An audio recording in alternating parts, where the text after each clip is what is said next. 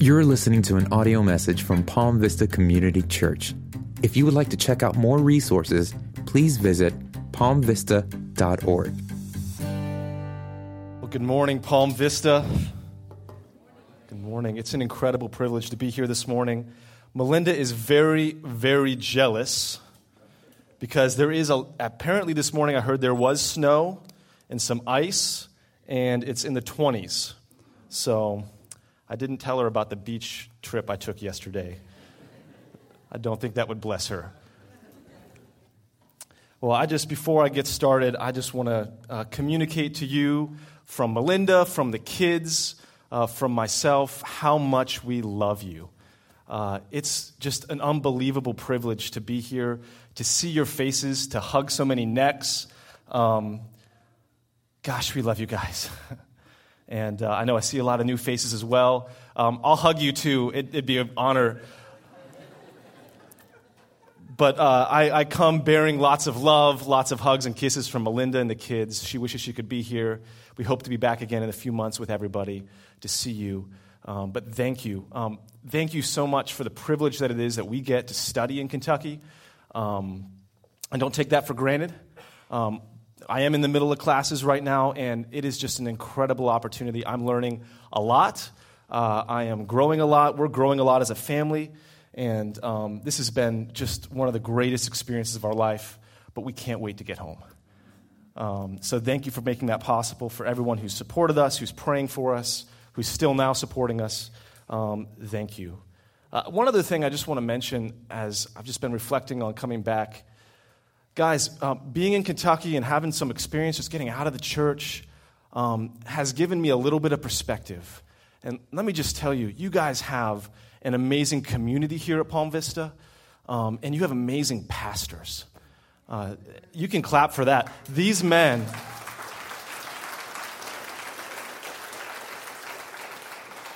These men are true shepherds.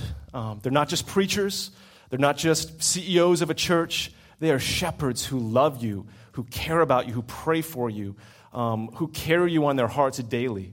And I've seen these men in private, I've seen these men behind closed doors, and they are what you see.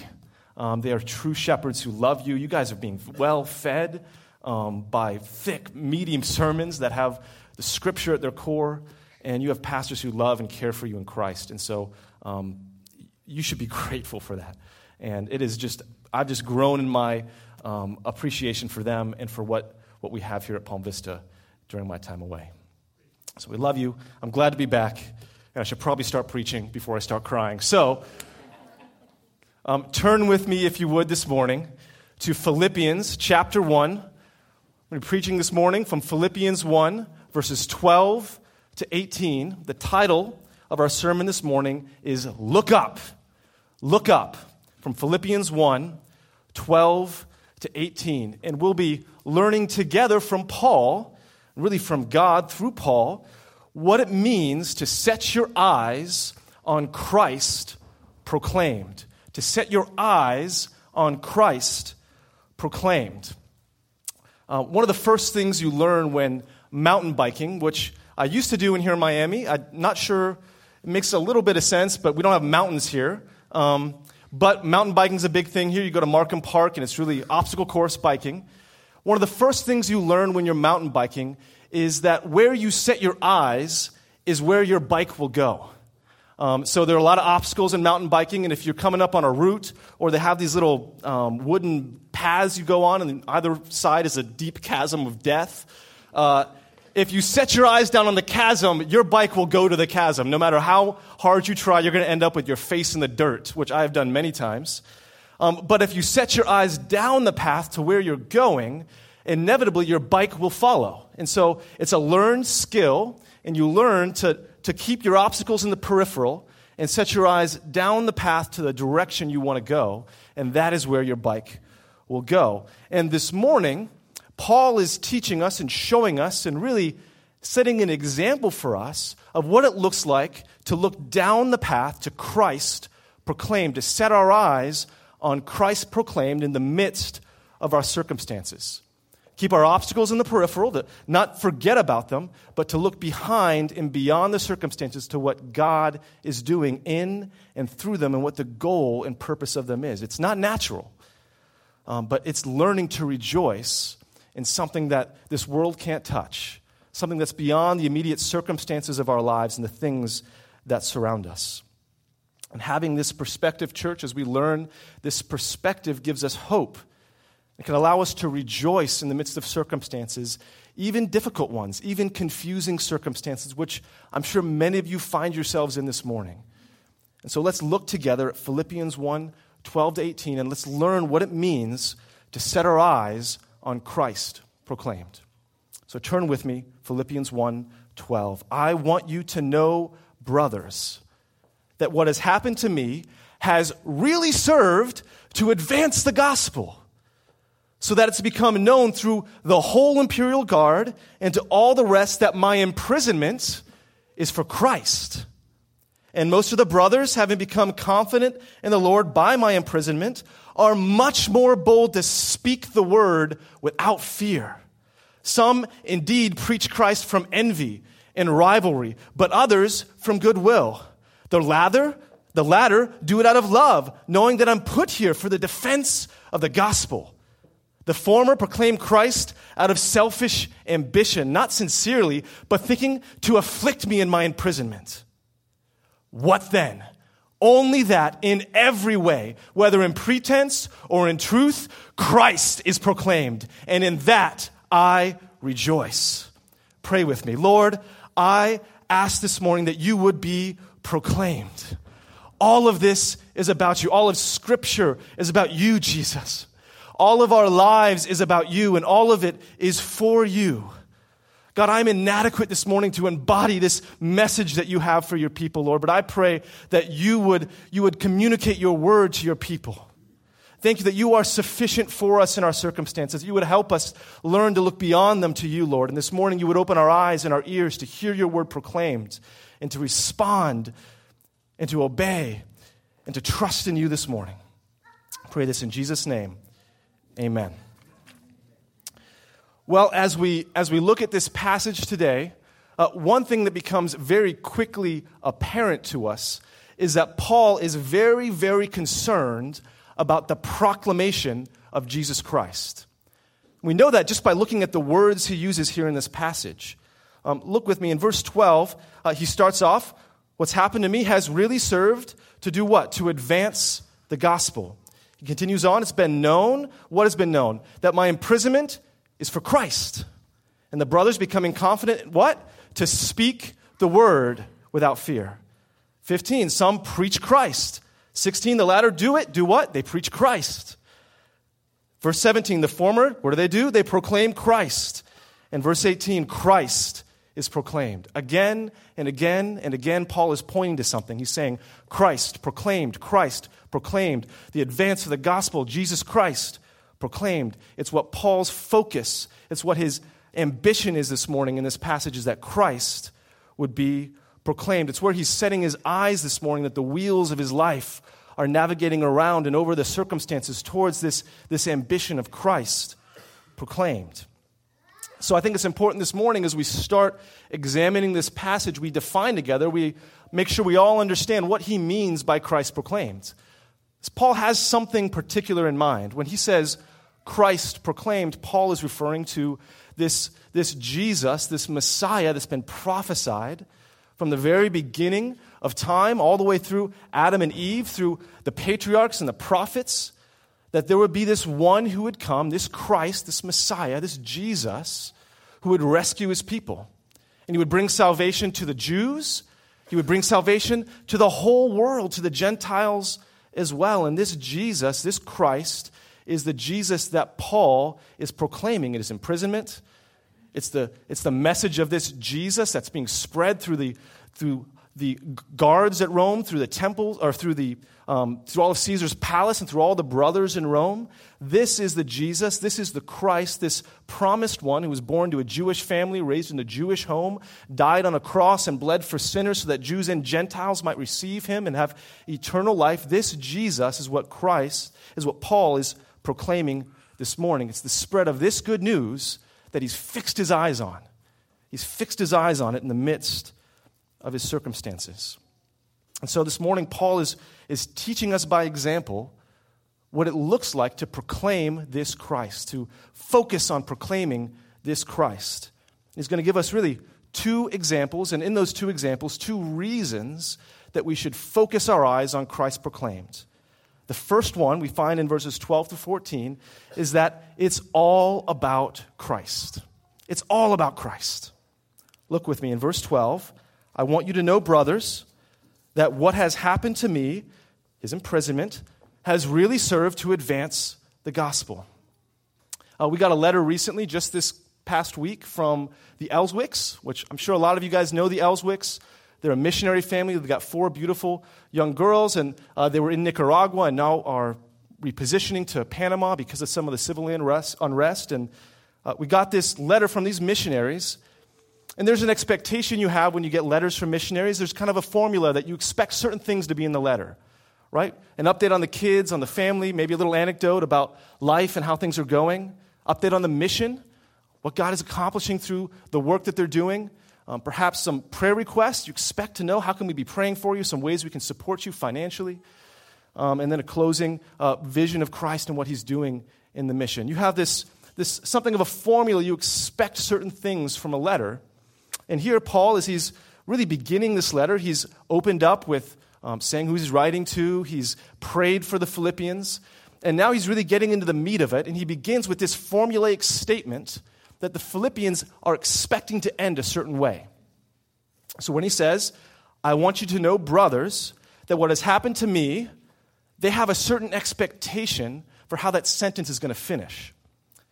And what they're expecting him to say is that what has happened to me is, and then he's going to continue to expand on his circumstances. So, what's happened to me is the food here is terrible. Well, maybe not that. What's happened to me is I was shipwrecked and imprisoned. And what's happened to me is I haven't been feeling so great, but you know, God has provided. What's happened to me is, uh, you know, my roommate is, I've got a new roommate, or this guard is, is giving me trouble, or, or there's an arraignment on Thursday and there's some paperwork we got to get finished. What happened to me is, and then expand on his circumstances. But notice here, that's not what Paul does at all. It's quite surprising. He says, I want you to know, brothers, that's what happened to me has really served to advance the gospel, has really served to advance the gospel. Paul said, I want you to know that's what happened to me is not about me at all. He turns their eyes, he flips their expectations and says, All of this, being chained, being in prison, being restricted to, uh, to, to my circumstances, not being able to go out in the streets and proclaim, not being able to travel freely, has actually been about Christ. It's actually served to advance the gospel of Jesus Christ. It's subverting their expectations and saying something very different is happening than what you might expect. And then he goes on to explain how it is that his imprisonment, that his circumstances, that what's happened to him is advancing the gospel here in verse 13. So he says, I want you to know what's happened to me has served to advance the gospel so that it's become known throughout the whole imperial guard and to all the rest that my imprisonment is for Christ. My imprisonment is for Christ. So, what he's describing here, God has used his circumstances in a very unconventional way, an unexpected way. Paul here is being guarded, he says, throughout the whole imperial guard by these imperial guard. These would be like the SEAL Team 6 of the Roman military. Right? So here's Paul in his toga and chancletas, uh, hanging out with these military guys, surrounded by these hardened military uh, veterans. You can imagine they're making their jokes, and he's not really sure when to laugh and when not to. Um, Paul here is, is, is surrounded by these guys and looking at this circumstance where he's locked up, not where he wants to be. This isn't how he expected to get to Rome.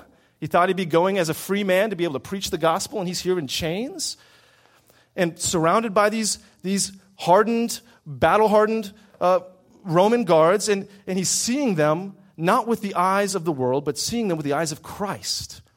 And he's saying, These obstacles, they're not actually about me, they're about Christ. And here Paul is, is pictured almost like a, like a mole that God has inserted into the organization in Rome. He's inserted them right in the middle. And there's this ripple effect that begins to happen as the gospel goes from Paul to these Roman guards, this imperial guard, out to the rest of the Colosseum. Look, he says, and most of the brothers, I'm sorry, he says, throughout the whole imperial guard and to all the rest. So it's going out throughout all Caesar's people, all the palace.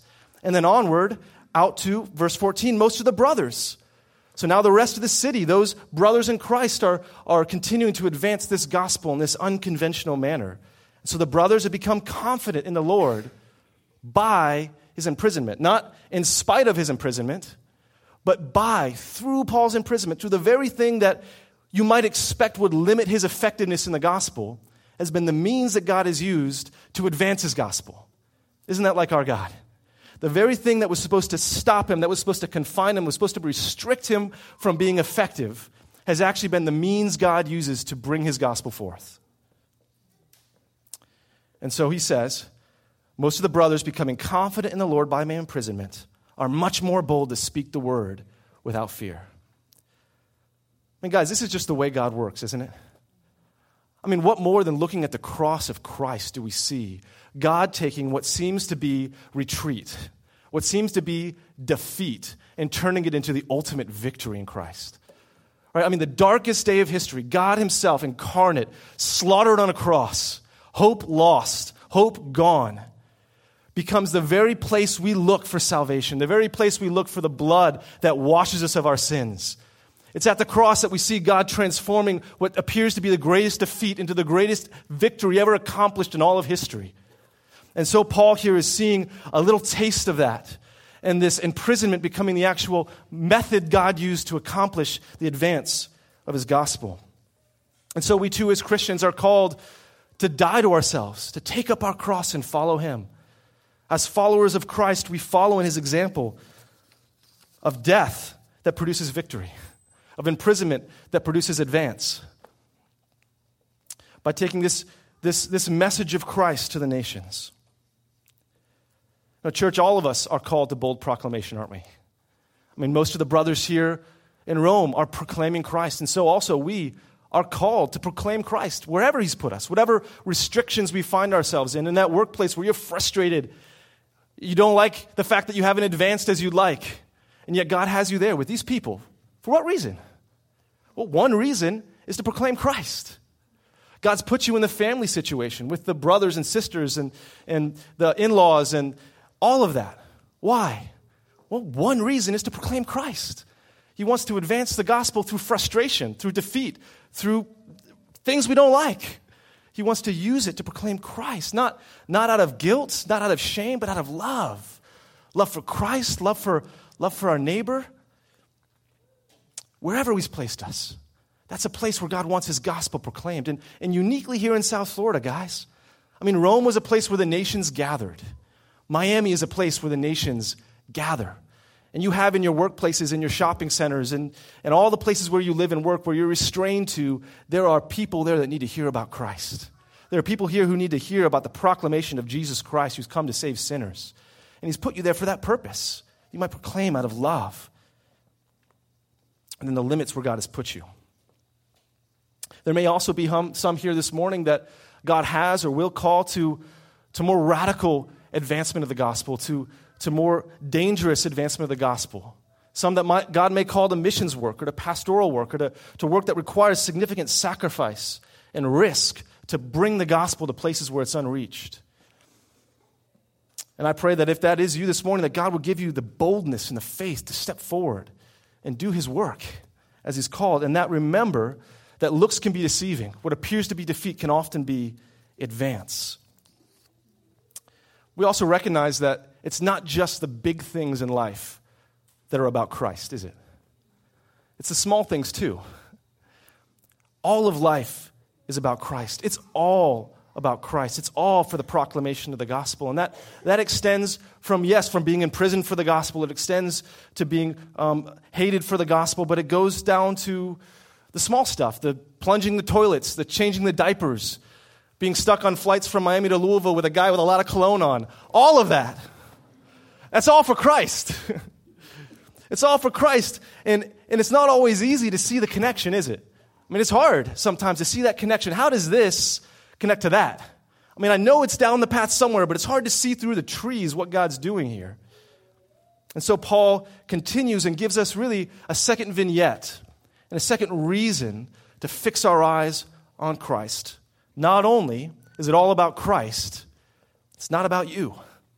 It's not about you. Take a look in verse 15 with me.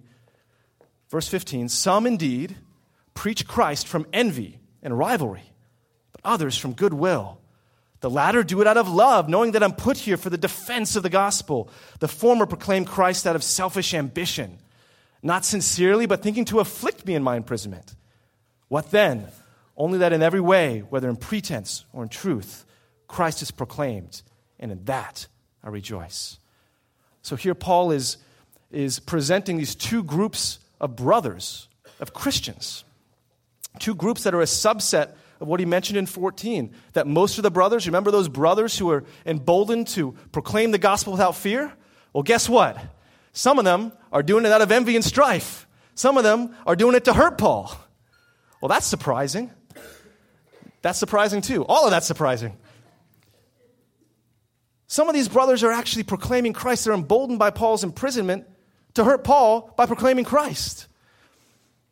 It's confusing. Uh, what does this mean? What is, what's going on here?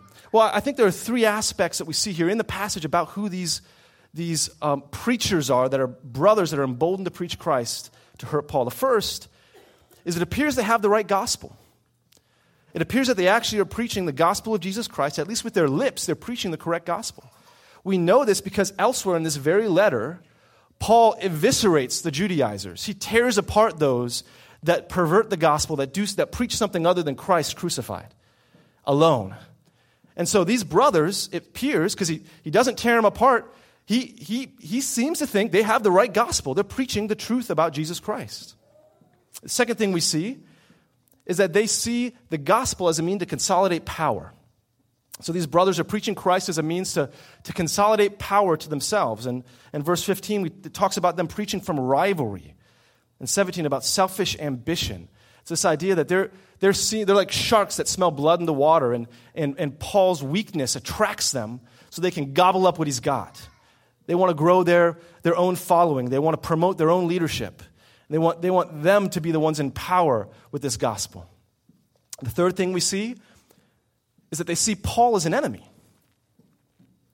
It, it, seems that what they've got here is, is actually some personal aversion to Paul. This word envy, that they're preaching from envy, the, the, the thrust of that word is actually not to get something for themselves. They're happy to take from Paul as long as it hurts him. They just want to get it away from him. And we see again, they say, thinking to afflict me in my imprisonment. They want to hurt Paul with the gospel. Guys, these attacks, these, these Christians who are preaching, it's, it's personal. It's not just business. This is personal. They've got something against Paul. And notice here, they're preaching the gospel. This is not an attack on Paul because Paul's preaching the gospel. There's something personal going on here. That's not about Jesus necessarily. It's not like they said, oh, Paul's preaching the gospel, let's go after him. No, they want to preach the gospel too, but they want to hurt Paul in the process. I think Paul's response here is instructive for us in the 99% of our lives as American Christians that aren't direct attacks because we believe in Christ. There's a lot of our lives that we go about encountering things that, that aren't a result of, well, I'm being attacked because I love Jesus. Well, not necessarily. Maybe, well, I'm not going to go there. There are other reasons why, why we're being attacked, right? There are other reasons that we're facing obstacles. It's hard to sometimes see that connection. But Paul's response with these Christian opponents is still to set his eyes on the proclamation of Christ. He still sets his eyes on Jesus. And he says, It's not about me. It's not about me. Verse 17, he says, The former proclaimed Christ out of selfish ambition, not sincerely, but thinking to afflict me in my imprisonment. And then 18, what then? What then? Literally, who cares? He's saying, Who cares? They want to hurt me? Who cares? Only that in every way, whether in pretense or in truth, Christ is proclaimed. That's all that matters. And in that, I rejoice. If you proclaim Jesus, whatever. You can hurt me. I'm playing a different game. I'm running for Jesus. And it doesn't matter. It doesn't matter. This is, this is remarkable, guys. His perspective as these guys come after him, come after him with Jesus, Even though he loves Jesus too, they're attacking him and he says, I don't care. It's about Christ. It's not about me. It's not about me. It's all about Jesus Christ proclaimed. Paul is fixing his eyes. He's looking not to the things that are seen, but to the things that are unseen, beyond the path to Christ proclaimed, even when he doesn't see the connection. His ambition is that Jesus be known in every circumstance in the dirty diapers, in the conflict, in the loss, in the frustration, in all of it. Christ is proclaimed in all of it. It's about Jesus, and it's not about me. It's not about me. Guys, everything inside of me, all of me wants to fight this. and maybe you feel the same way. I, I don't like this. I want to find a way to connect my circumstances to me because I'm the most important thing in my life. Right? It's all about me. But no, Paul says, no, it's not about you. It's not about you. And look, there, there are ways that are appropriate to connect what God's doing back to ourselves. There are ways. I mean, we see often in Scripture in Romans, suffering, right, produces perseverance. Perseverance produces character. But what does character produce? Hope. Hope in who? Christ Jesus. The point of self development, right? Often, often we have suffering produces self development, gives us character. What doesn't kill you makes you stronger, right? But the point of that strength is what? It's Christ. It's all about Him. It's that we might proclaim Christ, we might show Christ, we might live Christ. It's all about Him. The end of all self development is Christ proclaimed. Character produces hope, hope in the good news of Jesus Christ. And so, the goal here that we proclaim Christ with all of our lives. And as we do it, we might learn to rejoice as Paul rejoices in the midst of suffering. Notice his response Christ is proclaimed, and in that I rejoice. And that I rejoice. As we, as we learn to set our eyes through the trees, as we learn to set our eyes down the path and see Christ proclaimed in all of Scripture and all of our lives, it, it gives us a freedom to rejoice. It's not about us. We can rejoice in everything because our ambition has become the ambition of God. Our ambition has become the same ambition Christ has that his name would go forth, that his glory would go out throughout all the earth. It's the eternal hope that the proclamation of Christ is the goal of all creation. It's, the, it's His breath in our lungs, right? It says breath in our lungs, so we, we proclaim His name with everything. With everything. And look, that, that rejoicing, it's not intended to dismiss the seriousness or the pain or the sorrow or the sadness that comes along with our difficult circumstances. It's okay to grieve. It's okay to, for things to hurt. I mean, it hurts Paul that these people are going after him. It, it hurts him. He acknowledges it. He doesn't dismiss it. It, it's still in his peripheral. He sees it there. And we still got to go through it. We still got to go around it and over it. But we see something beyond it. And that's why we as Christians can grieve, not like those who have no hope. We still grieve, but we grieve with a hope that's beyond our circumstances.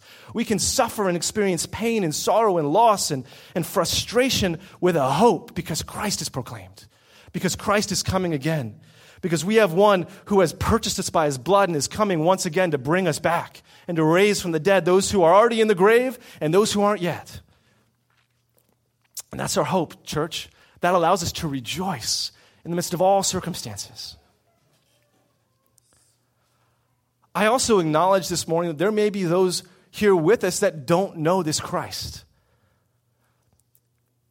Look, if you're here this morning and you're still living as if this is all about you. As if all of this, all of your life, all of your circumstances, all of your suffering, all of your joy, all of your pleasure, it's all for you. You're on the wrong path. And if you look down that path, at the end of that path is not joy and delight. At the end of that path is destruction. At the end of that path is death eternal, is, is hell, is the wrath of God because God is not satisfied that you spend your life on you. He made you for His glory, and He is not satisfied that you spend your life living as if it wasn't. At the end of that path is death, but there is hope. There is hope because Christ proclaimed is for you. Christ proclaimed is for you. His blood shed on the cross makes a way for you to get off that path, to stop living for yourself and to live for Christ, to live for the proclamation of His gospel, to recognize it's not about you and it's all about him. And my prayer this morning, my plead with you this morning is to turn, to turn away from living for yourself and to turn to Christ, receive His life, and live for His hope, the hope that only He can give.